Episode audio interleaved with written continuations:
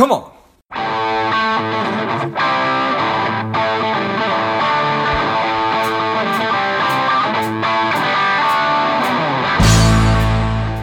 Welcome to Money Savage, Savage Approach to Personal Finance. This is George Grumbacher, and the time is right. Welcome to today's guest, the strong and powerful Mike Weintraub. Mike, are you ready to do this?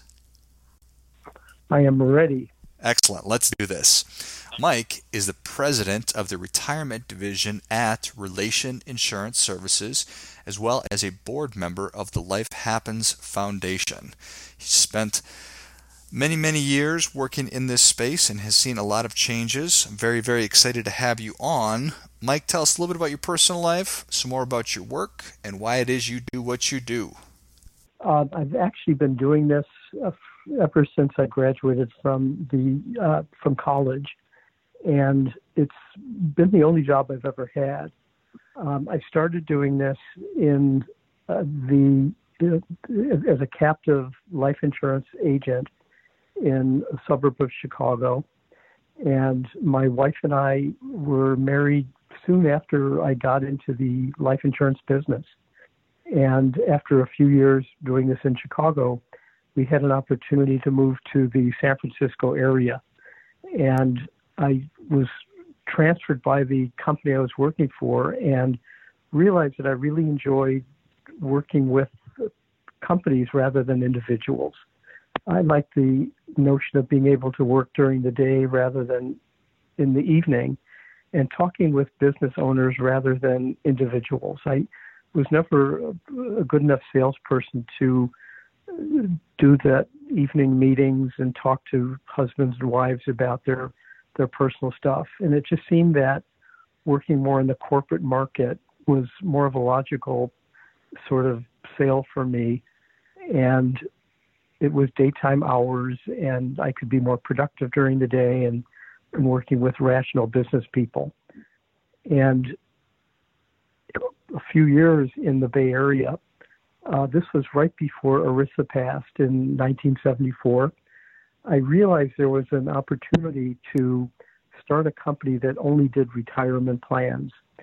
And we took the leap and did something that, knowing what I know now, I probably wouldn't have done, and started a third-party administration company that grew over the years to have hundreds of plans, and we had like 35 employees, and I was kind of managing a company after a while more than just doing retirement planning. And I think that my career took the sort of trajectory that most successful entrepreneurs take, and that is to build a company over, say, 20, 25 years. And then I kind of peaked out and was getting bored with everything, even though we were still very successful. But I met the guy who founded USI, which is a gigantic public insurance brokerage firm today.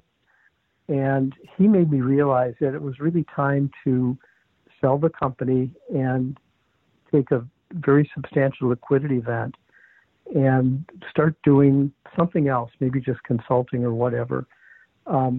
But he was right, and he helped me find a buyer, sold the company for a lot more than I ever dreamed it was worth or was going to be worth. Congratulations. And had a 6-month – thank you. And I had a 6-month contract with the company that acquired my company. And after a short time, the company that acquired my firm, and I realized that I still enjoyed doing this, but that I wanted to do it on a different scale. All I wanted to do was find the people who wanted to have retirement plans, service my existing book, and not do all of the stuff I was never really trained to do, which was running a company.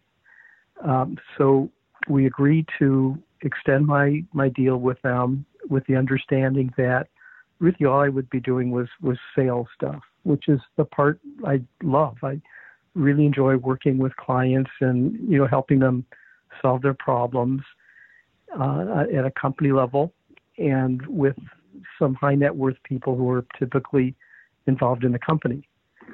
And that was like 10, 11 years ago, and we're still together, and I'm happy, and I think they are as well. So it turned into a cool arrangement. Excellent. So that in a short period of time is kind of the way my career evolved. Well, I can certainly relate to you. I think that we had a very, very similar start to our careers, as I started with a life insurance company right out of college and did plenty of evening meetings around kitchen tables with folks before realizing that maybe that was not what was going to make me happy in the long term. But I'm sure both of us have great stories from that time in our careers. Oh, absolutely. Yes. Yeah. So you got into the retirement planning space right around when ERISA went into effect. So over the course of the last 36 years, well, essentially, I'm not a math guy here. Let's just call it 40 years. Okay. And really, let's frame it a different way. Over the course of the last 11 years since you've been in your new venture, how have you seen American savings habits change? Is it getting better? Is it staying the same? Tell me what that's looked like. Well, I think that what hasn't changed is that people start retirement at a time when it's probably too late to do meaningful things about actually having enough of a nest egg to retire the way they would like to retire. Even going back years ago, people in their 30s and even in their middle 40s know that it's something they need to do, but tomorrow is still far enough away that it isn't something that is an urgent thing to them. Millennials today are looking at things a little bit differently than maybe 20 or 30 years ago, but they're aware that they need to do something, but they're still not motivated enough to do much that's meaningful, even if there's an elaborate 401k with a match and all those kinds of things.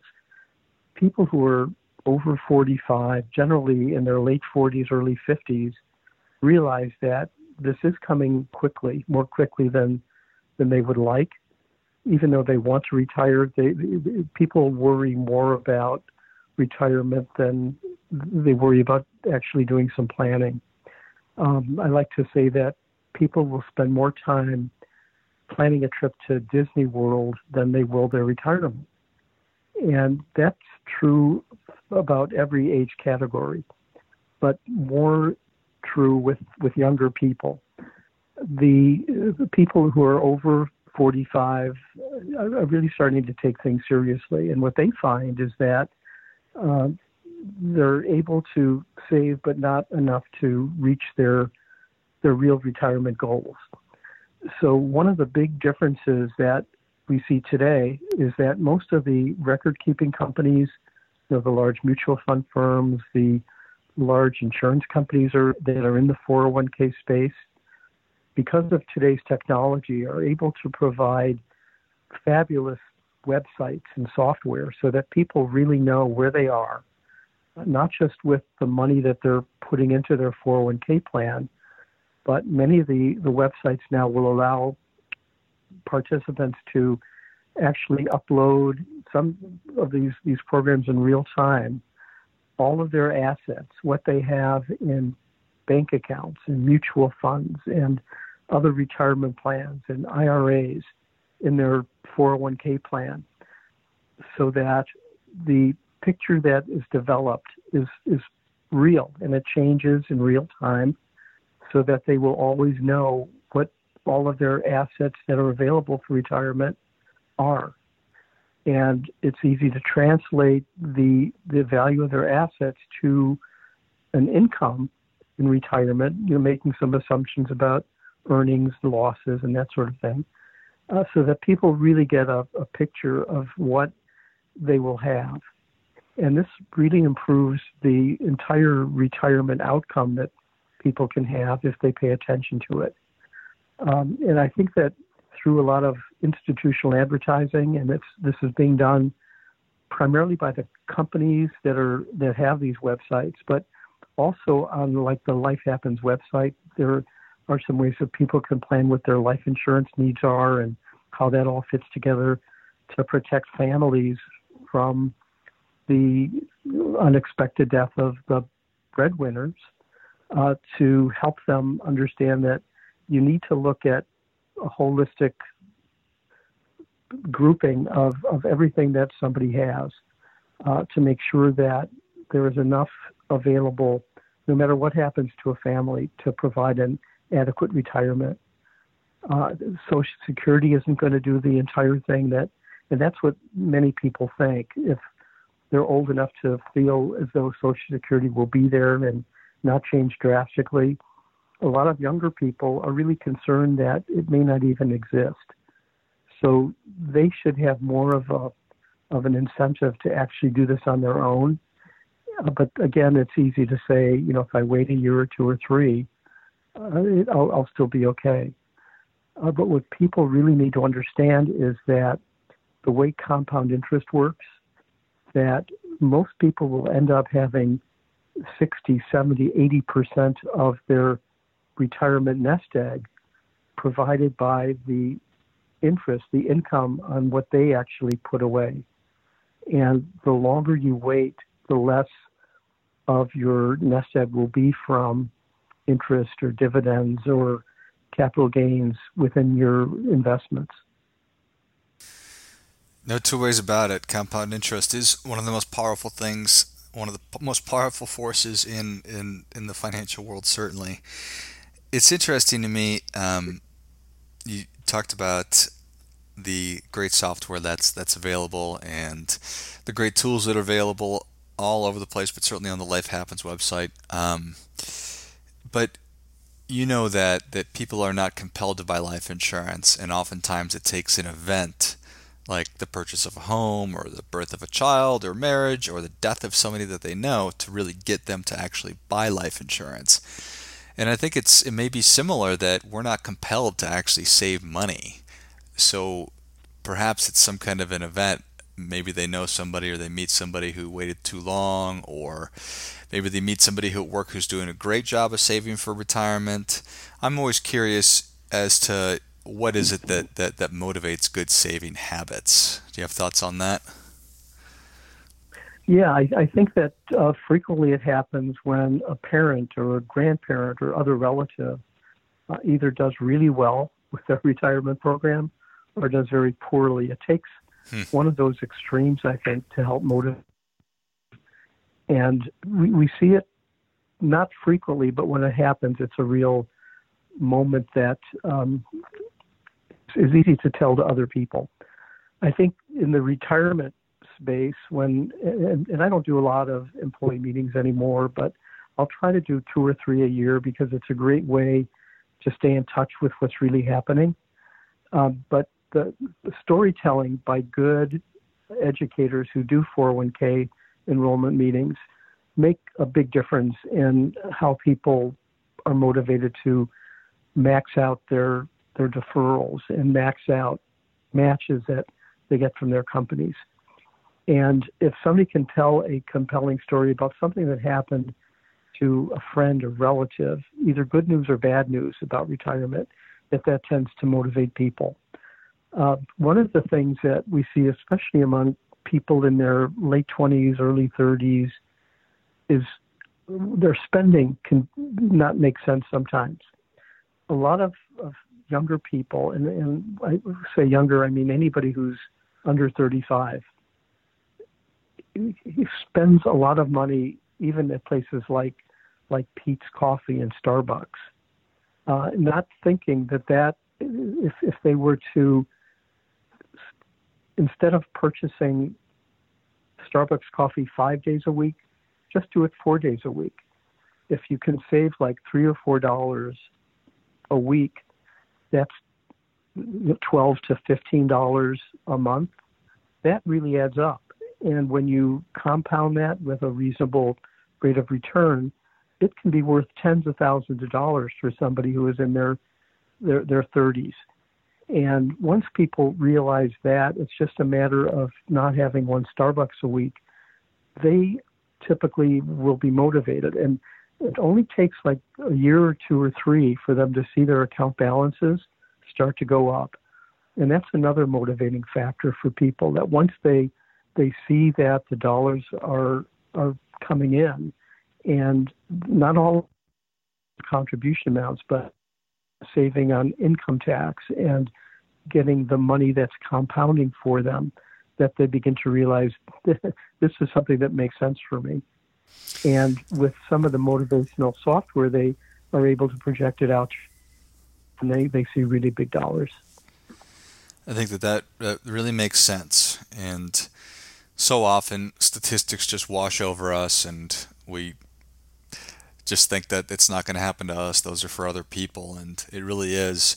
It takes a good story to drive something home, and that compelling story, whether it's a good story or a bad story, that's probably really one of the things that can prompt change. And I agree, it little bits, small amounts over time add up to really large amounts, especially when you take into consideration compound interest. So, and once you start saving, even if it's a little bit, even if you're just saving 1 or 2% in your 20s, you'll open up your account statement at the end of the year or of a couple of years and realize you've saved a substantial amount of money. So, well, Mike, Savage Nation is ready for your difference-making tip.